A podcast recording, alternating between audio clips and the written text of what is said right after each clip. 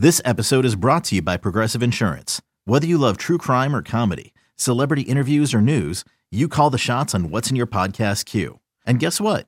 Now you can call them on your auto insurance too with the Name Your Price tool from Progressive. It works just the way it sounds. You tell Progressive how much you want to pay for car insurance, and they'll show you coverage options that fit your budget.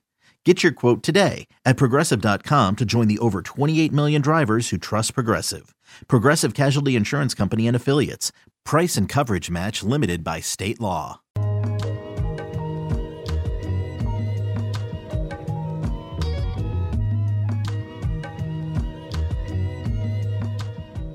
Welcome to Draft Deeper on the No Ceilings NBA podcast feed. Thank you so much for joining us. We're recording this a little earlier than we usually are, right? We're doing this on a Sunday night, getting you prepped for Monday morning, recording this a little bit earlier than usual on a massive trade deadline Thursday, February 9th. Steven, I can't believe what transpired over the last 24 hours. I went to bed like most people probably did on the East Coast. Like a regular human being, yes. Right, like a regular working, I got to be up at 7 a.m. to get to work human being. And lo and behold, Kevin Durant was traded to the Phoenix Suns. Oh, my goodness. A few days after the Kyrie Irving bombshell trade request that landed him on the Dallas Mavericks. And we saw a number of other deals go through, obviously, at the deadline. It was really the Mavericks, the Suns. The Lakers made a number of moves to make them better.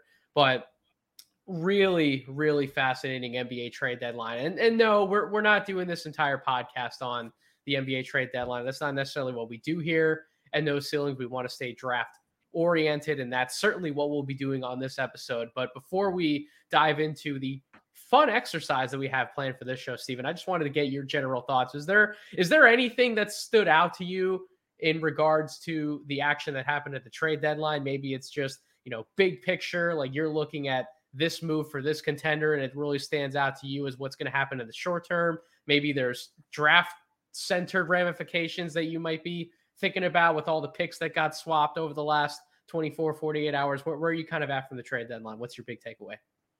It's just crazy, man, because now there are teams that do have draft assets and draft capital for this upcoming draft that now we get to shift gears and start thinking about who would be beneficial on this team, right? Like Brooklyn just got a whole slew of picks now, and now we get to start thinking about what could they use on this team. The answer is everything now, right? But their pick doesn't suggest that they might be able to go and get something. So what do they do, right? It's just funny to me, man, that the whole buildup for the trade deadline was all right, somebody do something. Everybody was like, I don't expect much to happen this trade deadline. You got such divergence in takes on how much activity was or was not going to happen. Then Kyrie Irving gets traded, and then it's boo, we hate this. Kyrie Irving is the worst human being in the world, even though we want trade activity. And now he gets traded for reasons that are undisclosed. I think that recent history suggests that it's probably Kyrie's fault, according to the consensus, but he gets traded. And then it was just that was the crack in the dam that just caused the whole thing to blow open. Mm-hmm.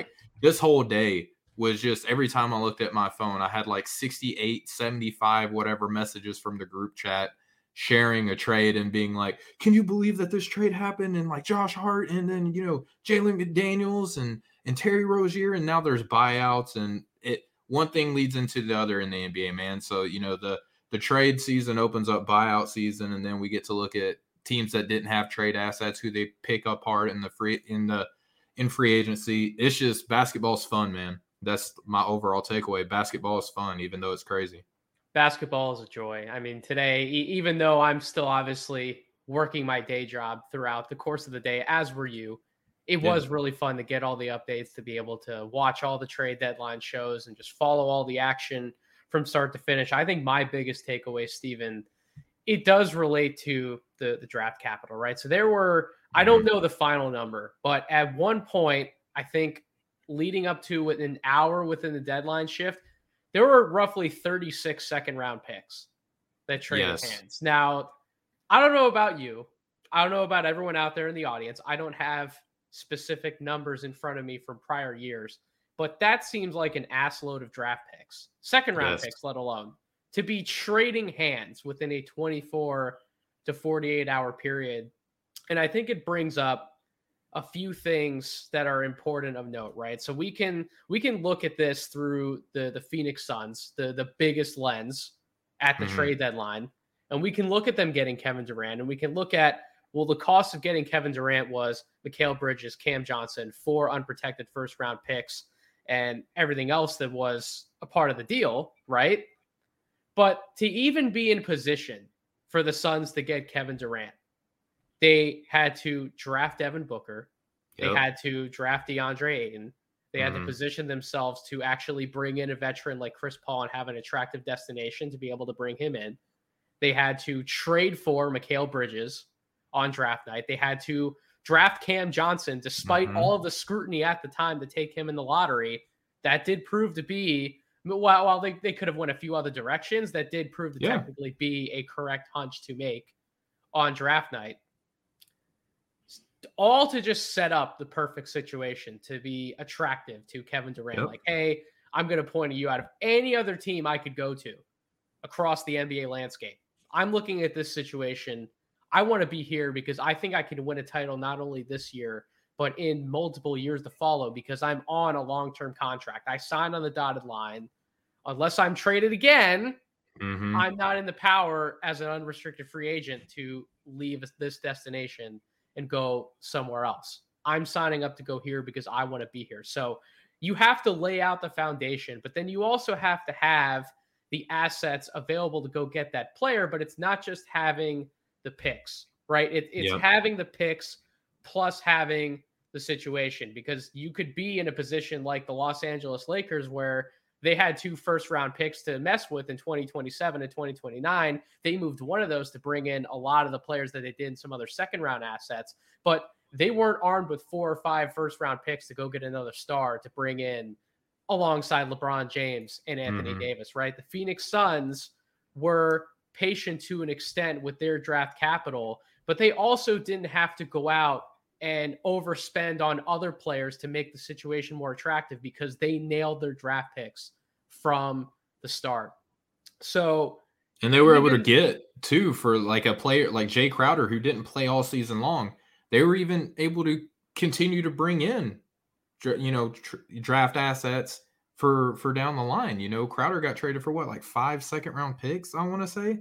Yeah, so Crowder got traded. The Brooklyn Nets ended up getting 5 second-round picks from the Milwaukee Bucks. And, and the Warriors, in a separate transaction, were able to pick up 5 second-round picks, right, in their 3-team deal. So the number of picks trading hands, you have to have the draft assets. You can't overspend in the wrong areas to position yourself out of some of these races, but you also have to utilize the assets that you have while you're building a team in the meantime to position yourself to say, hey, even if we give up this amount of pieces and this amount of picks, we still have this foundation to where if we add this star player or this second star player, we're going to be in a position to actually contend in our respective conference, get to the NBA Finals, and possibly win it. So I say all of that just reflecting on the trade deadline to say it is really damn difficult to build a team in the NBA, especially when you want to do it the right way. But when it is done the right way, I mean, the Phoenix Suns, they are set as long as they're healthy, right?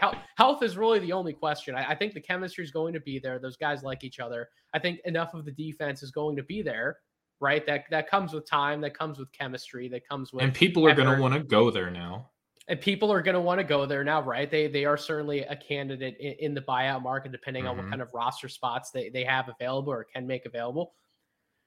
Phoenix is positioned to win the championship this year and win it in next year and maybe even the year after that. Even if something happens with Chris Paul, right? Yeah. That space that can be freed up to be utilized in other areas, and then you still have a trio of Booker and Kevin Durant and DeAndre Ayton, or maybe even you move DeAndre Ayton and you pick up more assets for him that you can use in a trade to land someone else who wants to play with Devin Booker and Kevin Durant. The point is that when you do it the right way, you can certainly be in position to contend for a long time. And when you don't have those same assets like the Los Angeles Lakers, boy, do you have to get really, really, really creative to add talent on the margins, which doesn't even guarantee you getting yourself deeper into the playoffs, right? I think you and I can sit here and agree the Lakers are probably a playoff team as it stands, or we can project. They got better. In the playoffs. They got better. They added real NBA talent, but these are pieces that are more on the margins rather than adding a quote-unquote difference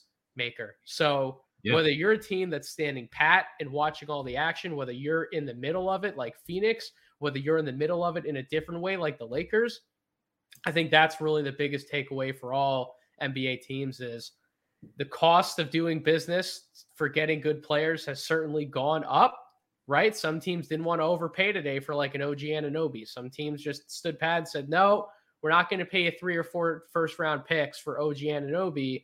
We can hold on to that ammunition and really be able to spend that on somebody like a Kevin Durant, for example. And I think that's really the last thing is seeing the Kevin Durant trade take place and seeing those Toronto guys stand pat.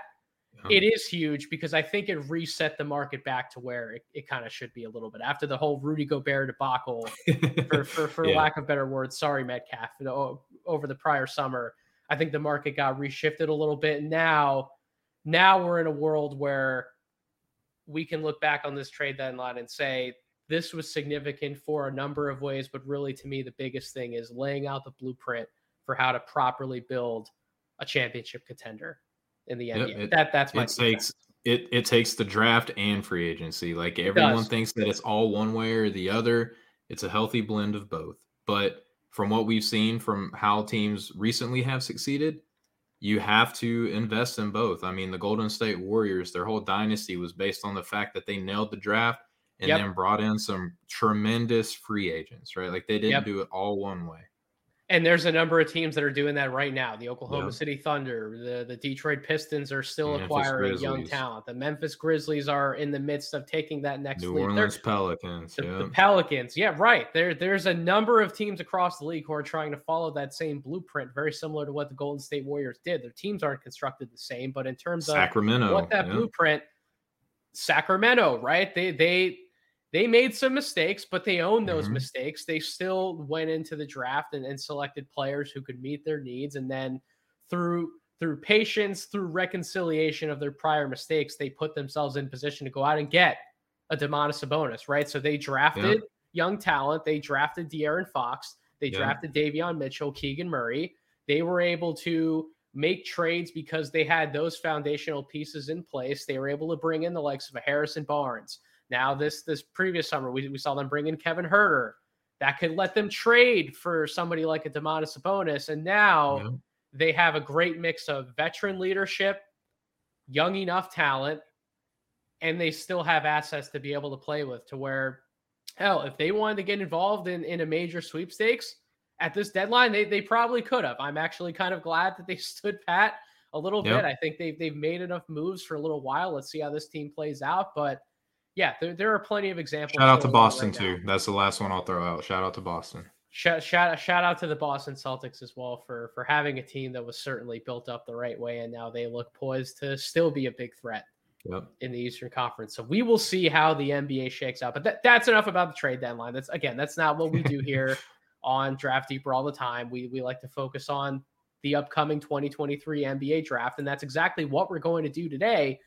We have a fun little exercise that I'm not creative enough to aptly title this podcast or this exercise. Steven just wanted to call it a mock-off, a 2023 NBA draft mock-off. And that's what we're going to do here. So what we're going to do, and this is something I haven't done this really on Draft Deeper before. I'm still trying to do new things or borrow some great ideas that some other No Ceilings cohorts have used in the past.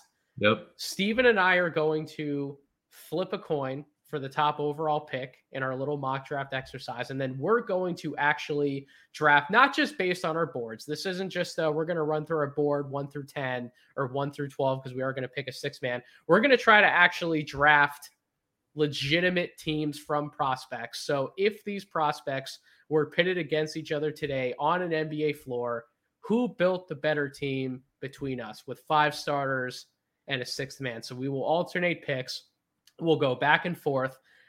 I have a feeling we're going to dip our toes past the top 10 of our boards to try and build good competitive teams. That's what we end up doing here on Draft Deeper. The majority of the time, we'll have a top 30 mock draft exercise, and you'll see Steven go with Keyshawn Gilbert, who's all the way 57 on our composite draft board. So you know the drill. You know what to expect from us here at Draft Deeper. So Steven, are you excited to see if you can draft a better team than me? Oh, dude, yeah. I mean, nothing like friendly competition, Nathan. I'm down. Friendly competition, I love it. So I'm gonna flip this coin. I got a nice little coin flipper queued up here on Google since I don't have an actual tangible coin in front of me. Steven, you're calling it heads or tails? I'm a tails man. Let's go. So tails never fails. Let's see what he's got. You did, in fact, get tails. Congratulations. Hey, let's go. Stephen Gillespie has the first overall pick in our exercise here. So I'm going to assume I know where you're going with your first pick. But in case the audience might not be aware of, probably the biggest name to look out for the 2023 NBA draft landscape, who is your number one overall pick? I'm just going to go with my heart, man. Like, I know this isn't smart money. No. Oh, Steven. I'm going to go with my heart. We're just here to have fun, man. We are here to have fun. I'm going to go with Scoot Henderson. Oh. I'm not saying he's number one on my board. Oh, boy.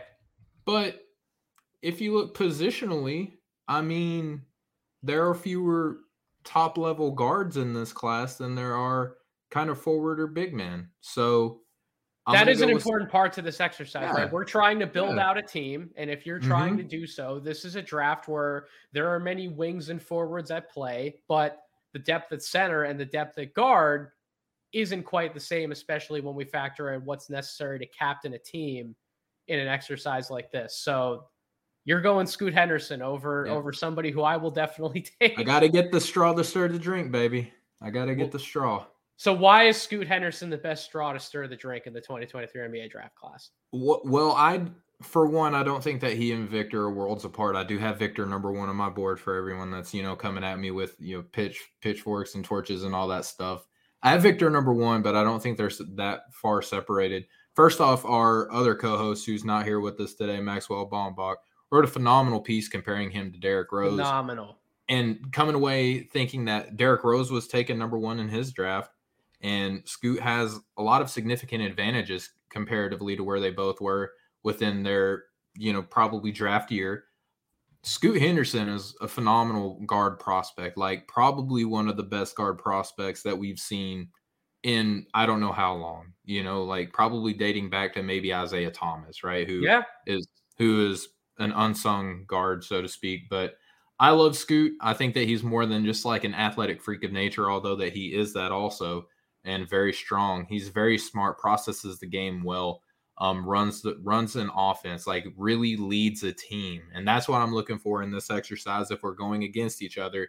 These two did go against each other earlier in the year. And do you remember who won when they both played their full game? Scoot, you could make an argument that up until probably like the 5-minute mark in the final quarter, that Scoot Henderson was certainly more impressive than I think a lot of people would have cared to admit. Right before the game started, all eyes were on Victor, but Scoot was the guy who really stood out for G League Ignite. And he wanted to win that matchup. You can tell by his play on the court. Like, I think that was the most aggressive that we've seen Scoot, and that's saying a lot because he's just an aggressive guard by nature, but very smart, processes the game well. You and I both agree that we like the comparisons to players like Chris Paul as opposed to like the Russell Westbrook's, John Wall that we've been seeing because he's so super smart. Like it feels like the athleticism is almost a knock against him in a crazy way, but he is so smart, so cerebral, heck of a defender. I love Scoot Henderson. No, I see where you're going with making the pick. I would have disagreed with you on making it because I am going to take Victor Wembanyama with my first pick. And really when we talk about building a team, what can't Victor Wembanyama either do on the basketball court or really cover up for, especially when we factor in the defensive end, right? This is a guy who in international league play, he's in the 85th percentile on offense per synergy and the 68th percentile on defense. But you can look at the block numbers. You can look at the steals numbers. You can look at the amount of things that he's able to do offensively on the floor, the areas on the court in which he can score the basketball from. Right? All the different actions and ways you can get him involved. He can be a roll man. He can pop out beyond the arc. He can be a post-up guy who that's part of his game that's still getting better, but he can certainly be a factor on the block. there are just so many. Oh, by the way, he can create his own shot in isolation, rates out in the 88th percentile in isolation, right? This is a guy who at 7'4" can quite literally be the focal point of your offense and your defense. The definition that I've used in the past, the definition that I love for Victor is he is the best possession starter and possession finisher in this draft class, bar none. Probably the best possession starter and possession finisher that I've ever evaluated in the context of the draft period. I've been trying my hand at this since 2011. Victor is truly what I would call a generational prospect. He is on that level with Luka Doncic and with LeBron James.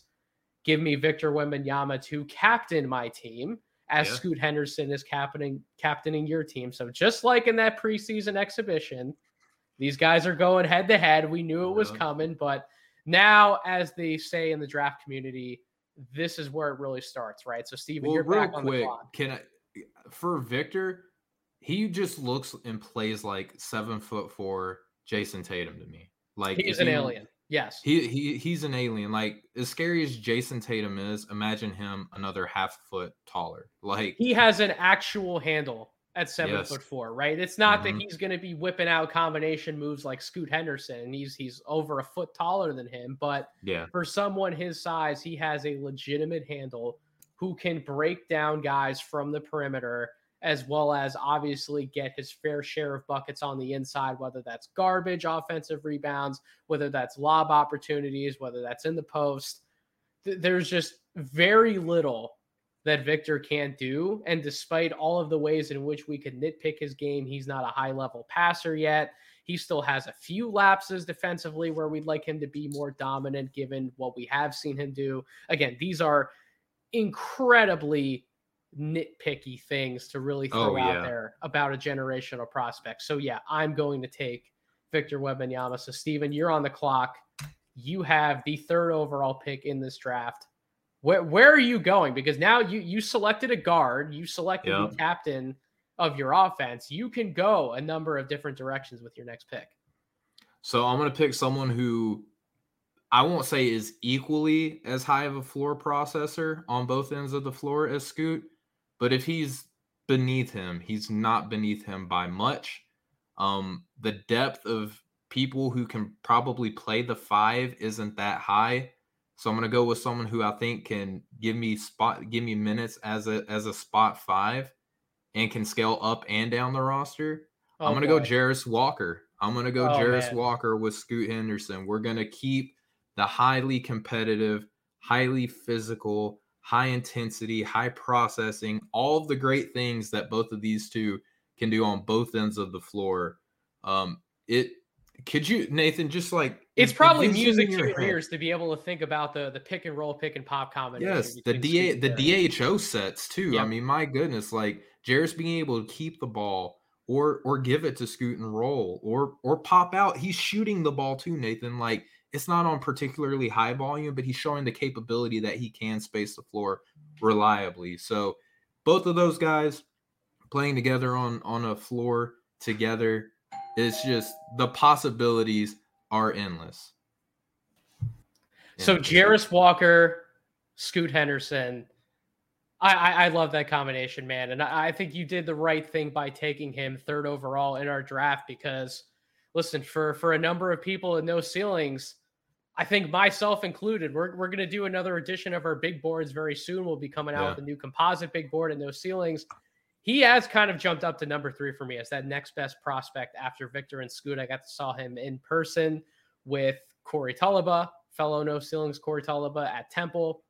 And his combination of size, speed, strength, shooting ability at the forward spot, right? And you're talking about putting these guys on an NBA floor, the spacing that you can have if you're able to play Jarace as that small ball five, right?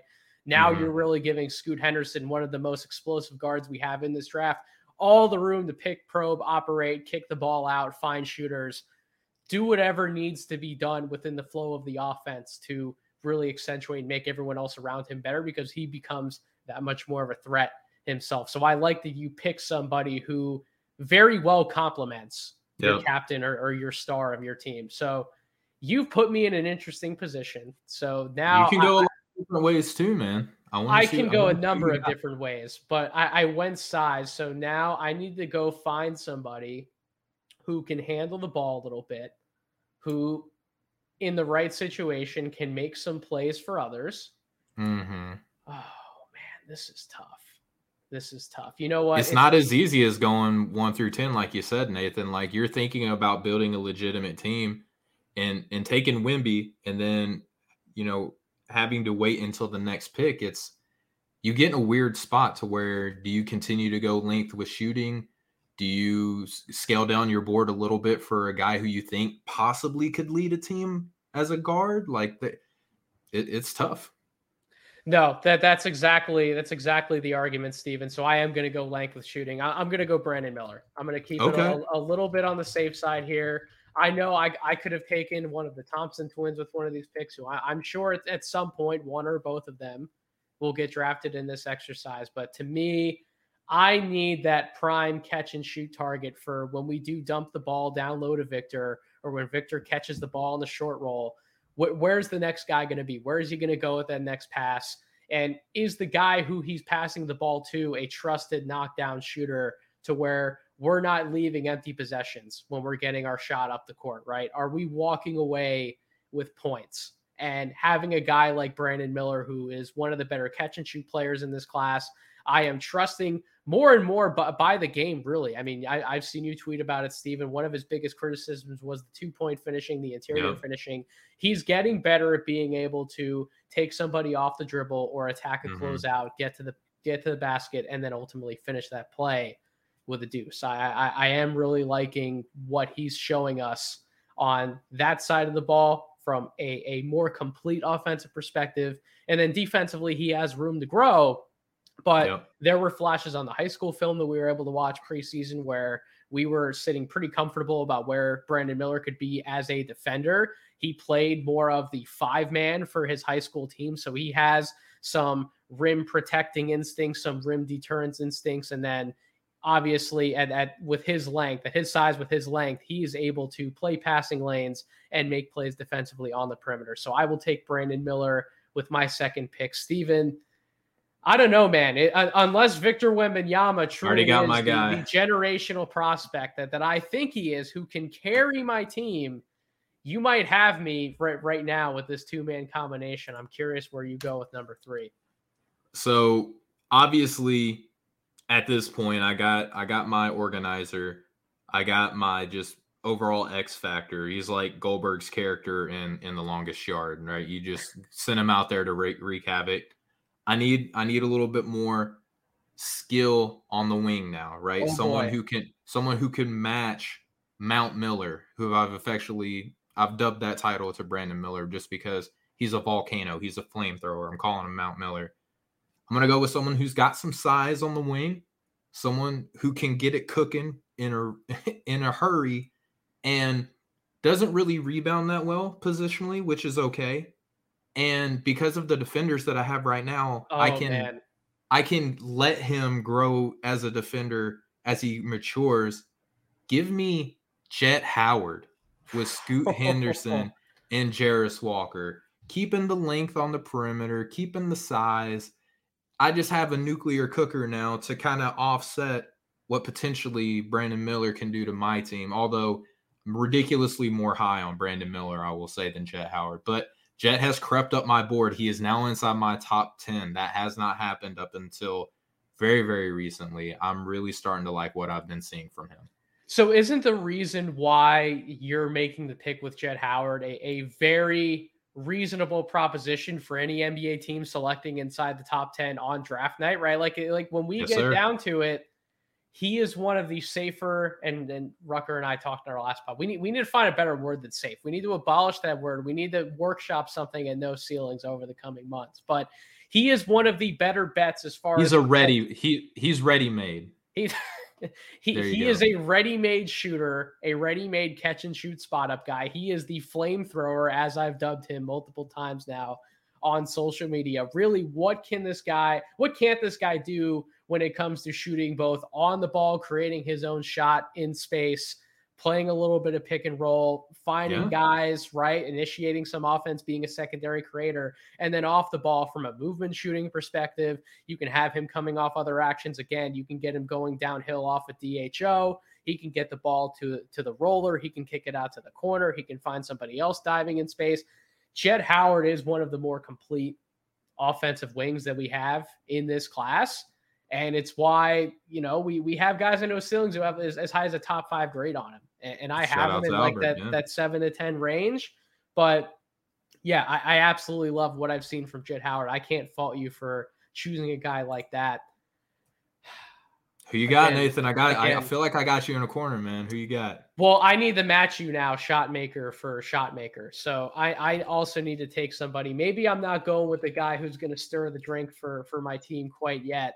But I am going to go with one of the most prolific bucket getters that we have in this class. I'm going to go Bryce Sensabaugh with my pick. So I'm going to match you shot for shot. Again, this comes back to a prior exercise I did on the Draft Deeper feed when I had Corey and Albert, and shout out to Pierre Pee-wee the Plug, joined me for the best. A top 25 under 25 draft. And everyone gave me criticism for going too far in on offense and not considering enough defense. And yes, Bryce Sensabaugh has his warts defensively, but in building out this team, right, I have a primary anchor on both sides of the ball. I have a guy in Brandon Miller who, if you're kicking him the ball in a catch and shoot opportunity, you're confident that his 40+% 3-point stroke, it's going to go in, or you trust him attacking closeouts. Bryce Sensabaugh, it's the same thing. He is arguably the best shooter in this draft class. I don't think too many people are bringing that up enough. I think the obvious answer to many would be Grady Dick, but I think Bryce Sensabaugh absolutely has an argument, right? He has proven the catch and shoot game. He's been able to create his own shot in the mid-range from behind the three-point line. And I do think, despite him not taking enough of those attempts on this season for Ohio State, the movement shots he's gotten, right, the shots that we can grade off-screen per synergy, he has knocked down more of those shots than he has missed them. So I do think there's some movement shooting potential to him as well. And then you factor in the on-ball equity, the improvements he can make as a playmaker for others. He rebounds really well for his position. He's tough. He's built well physically. I'm going to take Bryce Sensabaugh as my other captain on the wing. So, Steven, you're back on the clock. Yep. I feel really great about where your team's headed. I'm a little scared for my team, but... Where are you going with your fourth pick in the exercise? Nathan, again, I just want to reemphasize something that you put out. Where who I'm taking, it's not in a pecking order of who is where on my board. Like right. I don't have guys in the order on my board that I'm taking right now. And if I'm drafting to win a game, and I have Scoot Henderson, I have Jarace Walker, I have Jett Howard.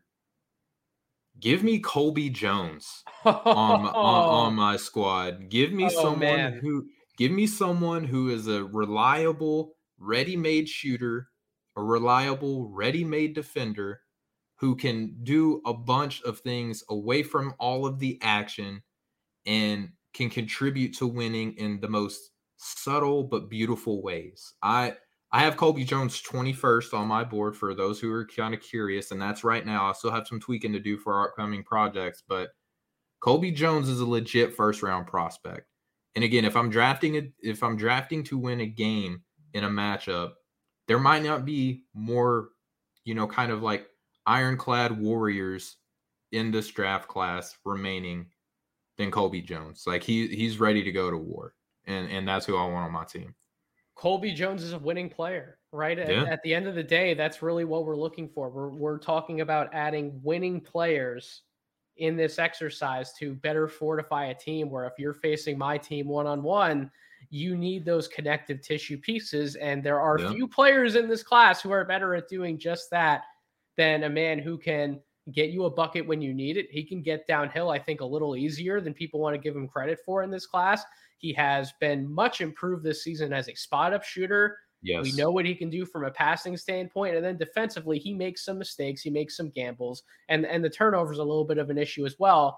But he's, again, another guy who's built really well physically at his size. He can rebound well for his position. And I think his toughness and how he sees the floor offensively will translate as he gets older in the NBA and will factor into him being able to play a team defensive role and really play more of a help role defensively on the perimeter, right? I think he's going to be able to guard a number of positions on the perimeter and then be able to help even down low a little bit, right? Maybe there's some force where maybe he gets in a small ball lineup. Maybe Steven wants to play a little bit different of a lineup in a pinch. And this is kind of what he's building towards. Colby Jones is his de facto four-man, right, in this exercise, because Jett Howard's more of a guard or a guard/wing than a forward. So that's kind of the identity that Steven's running into. Maybe I have something else coming with my next pick to help create that lineup flexibility. But Colby Jones, man, in all honesty, like, he gives me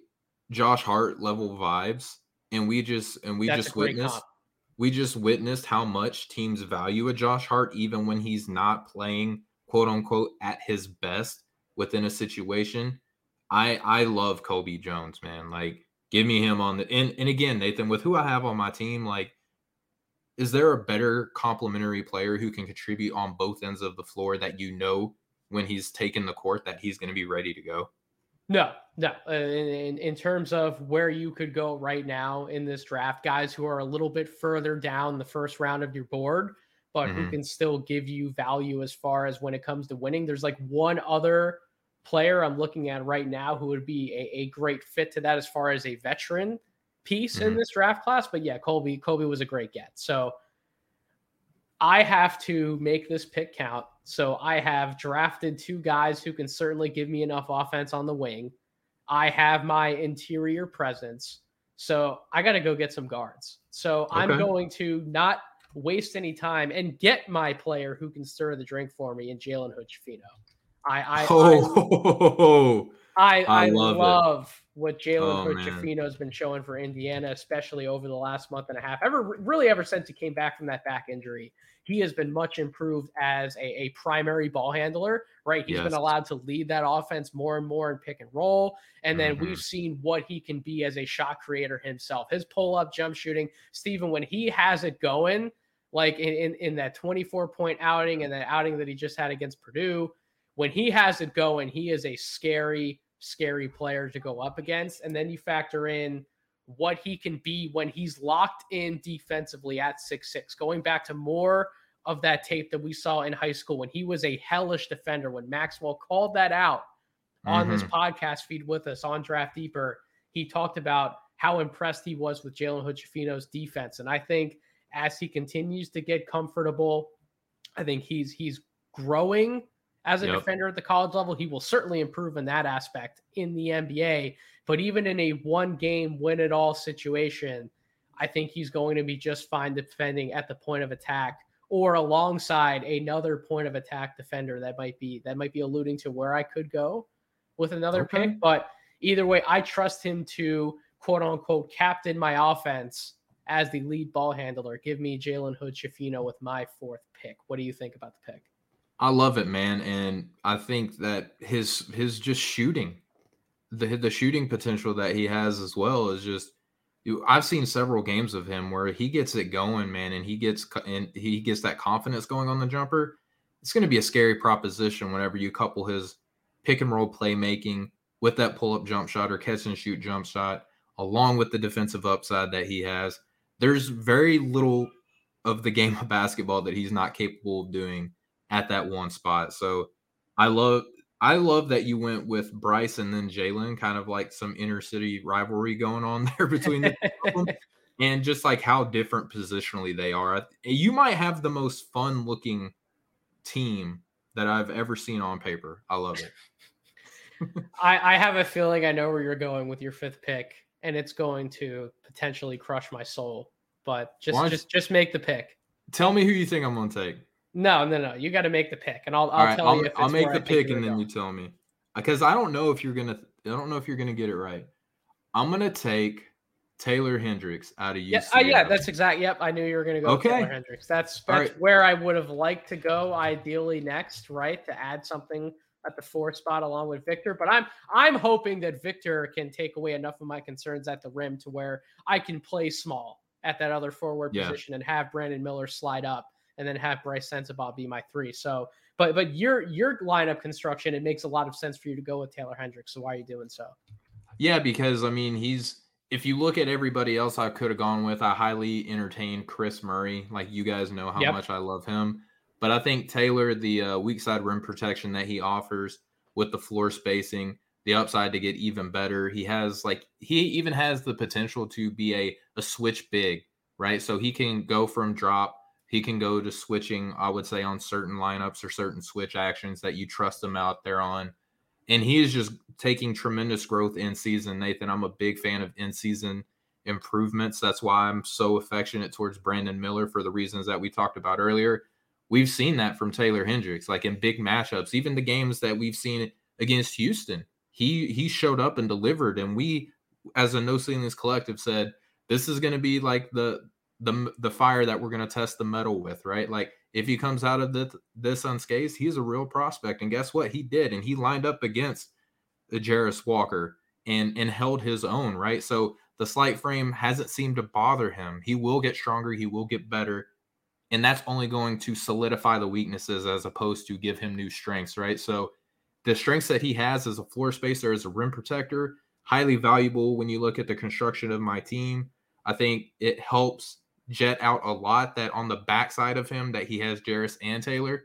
Mm-hmm. And offensively, Jarace and Taylor can spread the floor. And now what is Wemby going to do? Which one of those two is he going to guard defensively? If we play a 5-out style offense, it's going to be tough look to stop. No, and that was the right pick. Again, I knew it was coming for exactly that final reason that you said. If you're playing my team, which is the whole point of this, we are building a team to play each other tomorrow on an NBA floor with how these guys are now as prospects. You're trying to pull Victor Wembanyama outside the paint. You don't want him just being able to sit back in that deep drop and just swat everything that comes his way. You want to pull him out. You need floor spacers at those positions to do that.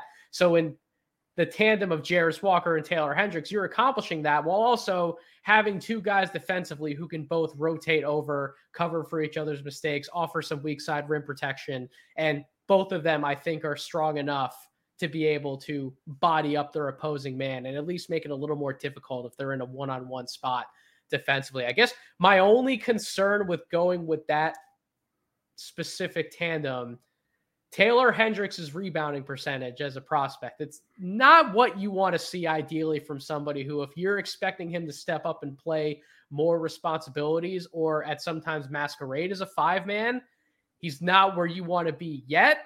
Now, past this particular exercise, if we're talking about projecting out his NBA future, he has the frame to be able to pack on plenty of muscle. I think he's going to get stronger to where that defensive rebounding percentage in particular comes up a bunch, right? I don't really expect him to be a significant factor on the offensive class because primarily he's a spot up guy. He's a floor spacer. He's a play finisher in that aspect. But from a defensive rebounding standpoint, from him being able to do more around the basket on that end, I feel very confident in projecting him forward in that regard. So interesting way in which you're going about building your team. So my final guy, and again, this is what makes this tough, right? Because to your point, I've picked an exciting team on paper just to watch, right? Just to watch my squad play basketball. But in theory, I'm doing a little bit of projection myself if I'm asking Jalen Hood-Schifino to be my primary point of attack defender. I'm doing a little bit of projection when asking Bryce Sensabaugh and Brandon Miller to be better on defense than they've been up to this point in college basketball. I'm putting a lot of responsibility on Victor's shoulders on that side of the ball. I have enough offense everywhere, right? Like Victor Wembanyama can be the number one option himself. Bryce Sensabaugh has been a go-to scorer as a freshman. Brandon Miller, Bryce and Brandon are leading the country in scoring for freshmen, right? So I got no problems with being able to put the ball in the basket, but I need one last guy who can put the clamps on. I'm torn between two prospects, but I think I'm going to go with Cason Wallace over Ray and Repair. It was between Cason and Repair, and I think I would go with Cason Wallace because I want that other guy who can help initiate offense, right? That secondary or tertiary creator within the offense. I can get Cason Wallace the ball in different actions, and I'm confident with what's going to happen to it, right? Even though I'm not counting on him for offense when I have those other weapons in my arsenal, Cason's also one of the most skilled guards that we have in this draft class. And even though I'm not always jumping at the bit to rank him too high on my personal draft board, or I'm not shouting to take him inside the top 10 on a mock draft exercise, yep, he is somebody who, if we're building out a team, he's just going to help win games, period. And I think that's really why people are valuing him in the NBA draft space, and why they are leaving him ranked inside of a top 10, or they are leaving him ranked inside of the lottery. Because despite the low lows that we've seen from him, the times where he drifts offensively and he's not able to contribute to the level that I would expect him to, given his skills package, the floor with the things that just he can do, right? The examples that we've seen on film, the things that he can do, it's too enticing for me to pass on at this point where we are in the exercise. So my backcourt, I got Jalen Hood-Schifino, Cason Wallace. I have Bryce Sensabaugh and Brandon Miller at the wing/forward positions. Then I have Victor Wembanyama manning it down in the paint. So what do you think about the five that I've put together here? Are you a little frightened with going up against my squad? I mean, there's a lot of nuclear scoring to keep up with, man. And I think that Brandon Miller, defensively, I think that he helps you out a lot. Like, he and Wemby as a defensive front court, there's a lot of scare factor there. That's a lot of length to have to deal with. Bryce is just a wrecking ball offensively, yes, right? So if I'm looking at my lineup, I feel like between Hendricks and Jarace, like, that's enough to negate Wemby. But then I have Colby Jones probably on either Brandon Miller or Bryce Sensabaugh. Who do I have Jett on? You know, like, that's going to be tough. I think between Jett and Bryce, they're going to do what they did in their last matchup here recently and just go at each other and try to outscore one another. That was such a fun game watching those two play against each other. The defensive playmaking of Cason Wallace is just – it's spectacular. The way he steals, the way he just goes up for blocks wherever he is, it's fascinating. I know that he gets the Drew Holiday comparisons. I've seen the Marcus Smart. Like, he is special. Like, it's not just he's a good defender. He's a defensive playmaker. Like, that is scary. It's emphatic. Like, it's a blueprint, and it's something that, if you're looking at names on paper and you're lining them across from one another, you're going to be like, oh, yeah, well, Cason probably isn't as good as this guy. But if you watch what he does on the defensive end, man, like, he's just a special, special talent. So I think the combination that you have of, you know, just nuclear scoring, tremendous length, and, you know, your backcourt too, I think could be scary defensively in the long term as well, man. Like, that's a fun team. And to your team's credit, again, you have the ultimate straw that stirs the drink in this 2023 NBA draft class. You have a guy who may very well have the highest upside of anyone who's not named Victor or Scoot in Jarace Walker. You have Jett Howard, who can create offense for himself and for others and is a flamethrower of a shooter. And then you have two guys who just want to go to war in Colby Jones and Taylor Hendricks rounding out your starting five. So you have a team that not only can really mesh well together on paper just by fit and by strengths and weaknesses that they bring to the table, but you have room with your selection for a sixth man to really round out and just be able to pick my team apart in a number of ways, depending on what I'm doing. I feel like you do, in fairness, have an answer to whatever I'm trying to draw up for my team or whatever they're trying to do. I think that at this point, right, like, we did a great job of picking fit, right, when we're constructing a starting five, like, who can play well off of each other. And we scaled down our boards. But when you're looking at a six-man, throw all that crap out the window. And then I'm looking at my board. I know where you're going. And I see my fourth-ranked prospect just waiting there right for the picking in Keyontae George. Yep, I knew that's where you were going. Come in and off the bench. Yes, he's an undersized guard, but whatever. It's a six man. He can, if I need to spell out Scoot, he can come in and facilitate. That's the one thing that has stood out to me this season for Keyontae George is the playmaking, because when you watch the film, you know that the scoring is there. You saw the defensive upside as well. Like, those things have bore out, but the playmaking in particular has been what got me to believe in him as a top 7 prospect And then we started seeing the scoring and the shooting come around, and it's like, yeah, this brother can cook. So I'm going to go ahead. I having my fourth-ranked prospect taken as my sixth man seems unfair, but I got to do it, man. I got to go with Keyontae. I knew that's where you were going. I'm torn. I'm torn between two guys. Okay. One of the guys I'm torn between, I wouldn't have even thought about him for this exercise a week ago. Okay. But then we saw him this past weekend against North Carolina have one of the most absurd stat lines for a prospect. The guy in Dereck Lively, who if I chose Dereck Lively, I could bring him off the bench to spell Victor Wembanyama, right? In case Victor got in foul trouble, I'd have another guy who could step in as a big man, protect the rim, but he's also athletic enough to where if he's fully engaged and he's locked in, he may not have the awareness to handle more of a position defensively on the perimeter, but if he gets switched on to someone, he at least has the athletic tools and the feet and the speed to be able to keep up with anyone you're really throwing at him. So that's an enticing option. Then the other is to just go get one of the best shooters in the draft in Grady Dick and just have another sniper to be able to come off my bench and just keep buying in all offense. I think that's the direction I'm going to go. I think I'm still going to bring in Grady Dick and have him as my sixth man so that at any time I have one of the best trios of wings I think I could have drafted in this exercise. Yeah. And Brandon Miller, Bryce Sensabaugh, Grady Dick.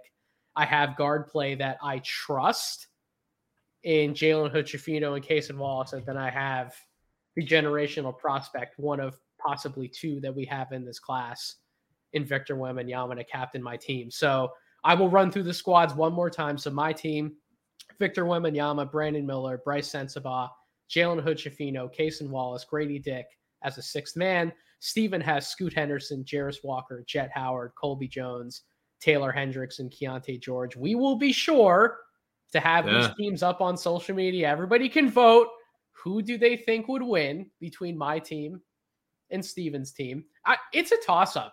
It really is. Like, I could see this game legitimately coming down to like the last 2 minutes, who's able to execute well enough in the last 2 minutes. I don't think it would be a blowout either way. I think this would be a close game to the end.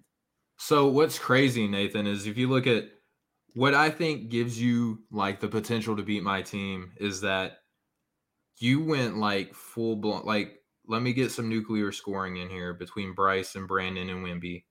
And then you got scoring potential with, you know, Jalen Hood-Schifino and Grady Dick. And then you got just like a defensive menace, like legitimately one of the best, if not the best defensive playmakers that I've seen in a long time. And then I'm with counting on those guys to do a lot of that themselves though. Right. So that I don't have that like same isolation level of point guard. Right. I don't have that same point guard that you have. And you, with your team with Scoot Henderson, you've crafted your lineup to be able to rely on a legitimate table setter to where your guys don't have to do everything themselves, right? They can be guys. You have guys who can make plays for others in Jett Howard and Colby Jones, but they don't have to have that much pressure on them to set the table for everyone else. They can have the table set for them where you can have your guys actually complement one another as play finishers, not just isolation bucket getters, kind of like how I've set up a lot of my team. And then we got to worry about like the blue alien from Space Jam in the middle, like, We have like good defenders, but we don't have like we don't have someone who's even, not that anyone could be his size. I guess Zach Edey would have been the one player that I could get that is like, we could have you could have taken Zach Edey in this exercise, right? Yeah. Like, he may not be the sexiest draft prospect out there, but I do think he's a top 60 guy. And when we're talking about putting a team together for one game, why not especially take against Vic? Why not take the bruising big man who can drop 36 and 18 at any given moment? Yeah, so I mean, you got a definite height advantage in the middle of the lane, and then, like I said, the take you off the dribble scoring, that all-star level offense that you're looking at, as opposed to like a traditional NBA ran offense where you have someone who facilitates and sets the table for others. Like, that's two completely different styles. I would love to watch this, by the way. Like, that's a fun matchup. Yeah, absolutely. Like, if you were watching what we wish the NBA draft combine could be. Right. And then, like, if you're looking at this matchup, like, what is scouting a team compiled of these names look like? Are you just like, I'm not taking notes, like whatever. I just want to have fun, you know, but if you are note taking, like how many times are you pausing the tape? Oh man. Yeah, this would be one hell of a scouting exercise. So before we cut the podcast and we do our sign offs and part ways, there are some top prospects who did not get taken by us. I'm talking both Thompson twins. I'm talking GG Jackson. I mentioned Whitmore. Really any of the other Cam Whitmore, any of the other bigs, right? Kelleher, Dereck Lively, Deron Holmes.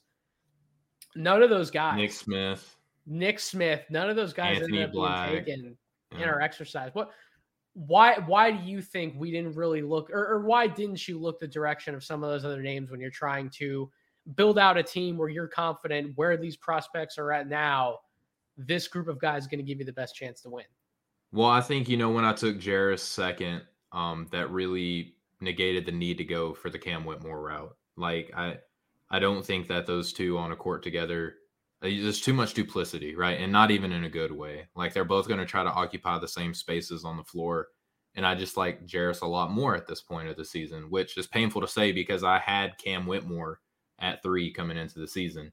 The Thompson twins, I have them at 7 and 8. Respect, Amin and Ausar at 7 and 8 right now. I know it's taboo for a lot of people just to say because of the hype train coming into the season that I could even consider sliding them down more. I'm just watching and I'm looking at the finishing numbers. I'm looking at the shooting numbers. As great as they are defensively, like how can you adequately assess their defense compared to who they're playing right now? Adequately, it's a scary proposition. I think that's the thing, right? Like there are a lot of evaluators out there who, if they were in our position doing a draft like this, they could take one of Ausar or Amen Thompson, right? They could do that. Are they as confident in drafting those guys for this one game as we are with the players that we selected? I think even if they wanted to take them because they were high enough up on a big board, they could make that selection. Are they feeling as confident about it? I think if they were being truthful and going through the lie detector test, they'd probably have to say no. They're not as confident as taking a Brandon Miller or a Bryce Sensabaugh or. I entertained Ausar at the Colby Jones selection. I was thinking like, well, I need a wing defender. And I entertained them when I was going to take, if it wasn't going to take Bryce Sensabaugh, I would have taken Ausar as well. So really, it's like why aren't we trusting Amen to be one of our picks, right? Is it more about the role he's projected to play? I have Scoot. I don't need him, man. So if you're not drafting him to groom him into a primary ball handler, right, his projection gets a little bit murkier because of some of the statistical inefficiencies that you've laid out in your argument, right? We can't always trust the at-rim finishing and the two-point finishing, even though he's gotten better. He is everything but a floor spacer, right? Shooting like 14, 15% from three-point range, not putting it down from the free throw line. We can't trust the shooting sample that we've had these 2 years at Overtime Elite. So when you have to slot him in with some of these other players, his projection gets a little murkier. Now, for all the reasons you said with the Thompson twins, you can apply that same logic to GG Jackson, to any of the freshman big men that we laid out not being taken. Anthony Black's been very up and down this year, right? Like for as much as I would love to have somebody like Anthony Black on my team, maybe even as like a sixth man, I thought about it. I just don't know what I'm going to get from him, right? On a night-to-night basis. I want to have somebody I can sub in who I'm much more confident. If he has the right pieces around him and a Grady Dick, I feel good about what I'm going to get from him in his role. And again, he's been a player who's been up and down a little bit in Kansas too, but the talent that he would have around him, I think this would just be a good fit for me being able to count on his off-ball scoring, his shooting ability, his floor spacing. And then he's tough too at 6'8". He's been much stronger and much tougher way better than I expected him to be. Absolutely. So and then like just real quick on the Anthony Black thing, you know, No Ceilings, we do a lot of social media posts, and one of them was like a pick 'em between Cason Wallace and Anthony Black. And I went with Cason. And then someone asked me, is like, well, why wouldn't you go with the one that can run an offense? And you know, that's a tip of the hat to Anthony Black, who is a facilitator on his team at Arkansas, right? And Kentucky doesn't run an offense through Cason Wallace on the ball. And I said, okay, well, I'll give you that Anthony Black is the better playmaker. But when they're going to the next level, who is the better player away from the ball? Because that's what their role is going to be. I don't think anybody's drafting Anthony Black this year and saying, hey, go run an offense. And the same will be said for Cason. And then you say, okay, well, who could contribute better away from the ball? Well, Cason is a better shooter. Yeah, he's as talented and as promising as Anthony Black can be on the defensive end. And he's got the size. So obviously a lot of people are going to say because he's taller, he can defend more positions. Beg to differ, man. Like, Cason Wallace is a special level defender. So between those two, I'm glad that you did go with the Cason Wallace route, because looking at who you have on your team, he can spot up away from all these guys and cover the best offensive player on my team, hands down. And the last thing I'll say about, again, not choosing either of the Thompson twins or Cam Whitmore or Anthony Black or GG Jackson. I mean, if we're doing an exercise where we're just running down our big boards 1 through 10 and we're drafting players back and forth, Nick Smith, these are guys who are going to be selected in that exercise, right? This is not supposed to be a representation of putting out all these negatives as to these other prospects. Why didn't they get this shine in our draft tonight? This is, I think, is more so a reflection of the strengths that some of these other prospects have and reasons why they should be propped up. Absolutely. In the 2023 draft discussion. It's to build others up, not necessarily tear anyone down, because Ausar Thompson, Amen Thompson, Cam Whitmore, Nick Smith, like, these are all guys who I'm probably going to have in my top 10 when it's all said and done. All have tremendous upsides. And when we talk about drafting in June, we are drafting projecting forward. It's not just who is the best player right now. It's who's more likely to be the best player in 5 years. So it's a little bit different than what we did tonight. Different on this concept, podcast. Yeah. But I still think that what we did was really fun, and hopefully it brought some good talking points to the table as far as if a team drafts this player, what might their best role be? How might they best be suited to fit in an NBA offense? What positions might they be able to guard or play against on an NBA defense? How do these guys fit, and how can they fit within a team construct? Hopefully we sparked more of those conversations with this podcast. But that's going to do it, Steven. I think we did a great job with this. This was a lot of fun to do. So thank you for hopping on this podcast and shooting the shit and really planning out this idea and executing. More barbershop style podcast right here. I love it. We missed Maxwell Baumbach. Maxwell wasn't with us tonight. He had some other things going on, but the three of us will be back on this feed sooner rather than later. So that's really all that matters. So, Steven, you have a piece that came out, and I think another piece that's going to be out by the time everyone's listening to this podcast. So go ahead, plug yourself and plug what you've been up to at NoCeilingsNBA.com. Well, yeah, man. Thanks, Nathan, for the opportunity to do this. I just want to lead up with last Monday, I released my Trace Jackson Davis pro outlook and reasons why, to me, he's a surefire first-round pick in this year's draft. Just an incredible fun dive that I took into his film. It's going to be hard to knock him out. The most recent article that everyone's going to be reading by the time that this podcast is out is going to be featuring Furman's Jalen Slauson. And I kind of dive in deep a little bit on why this part of the season, a lot of people are looking at like, well, hey, how come no one's talking about this guy, this guy, this guy? Well, Jalen Slauson was that guy coming into like preseason. And he hasn't really been talked about a lot. Shout out to the couple guys that I've seen on Twitter who have reliably still been putting his name out. I'm excited to kind of help reinforce all the film that you guys have been dropping on Twitter, because he hands down is a real player to look out for this year. And then I also did a fun concept called the Lock Draft, which was released kind of midway through the week, covering for Albert. And that was just a fun exercise, man, where I was able to take the positions that were drafted in order in last year's draft, right? So went Paolo and then Chet and then Jabari, going forward, center forward. I basically said that's the order that I have to draft in this year's class. So when Paolo was taken, I took my guy Jarace Walker because they play the similar position. When Chet was taken second overall, I took Victor Wembanyama. When Jane Ivey was taken fifth overall, that's ultimately where Scoot fell. So it's just kind of a fun exercise to spark more conversation, and then acknowledge just the difference positionally that draft classes go through year by year. And where the big man class was so deep last season, this year looks a little bit weaker, but we have a heck of a lot more guards and wings compared to last season. So that was just a fun exercise.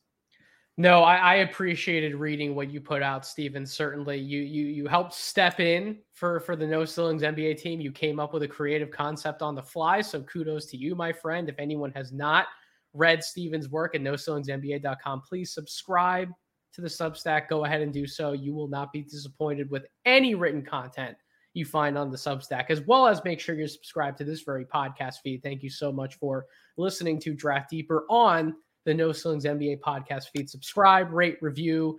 We appreciate your feedback. We want your 5-star ratings, all of that stuff. Make us feel good, make us feel warm and lovey-dovey inside with all of your fun feedback.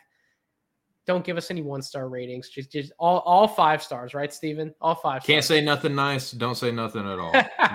We'll take it back to kindergarten. If you can't say nothing nice, just don't say anything. But we want your love. That's absolutely right. And again, you can find Steven on Twitter at Steven G Hoops. You can find me on Twitter at Draft Deeper. I promise I'll be coming back to the writing space soon enough. I have a few pieces already coming in the works. And then by the time I get those out, we will be, it'll be conference tournament time. It'll be NCAA tournament time. I'll have plenty of coverage in the morning dunk on all of the postseason fun coming your way when it comes to college basketball.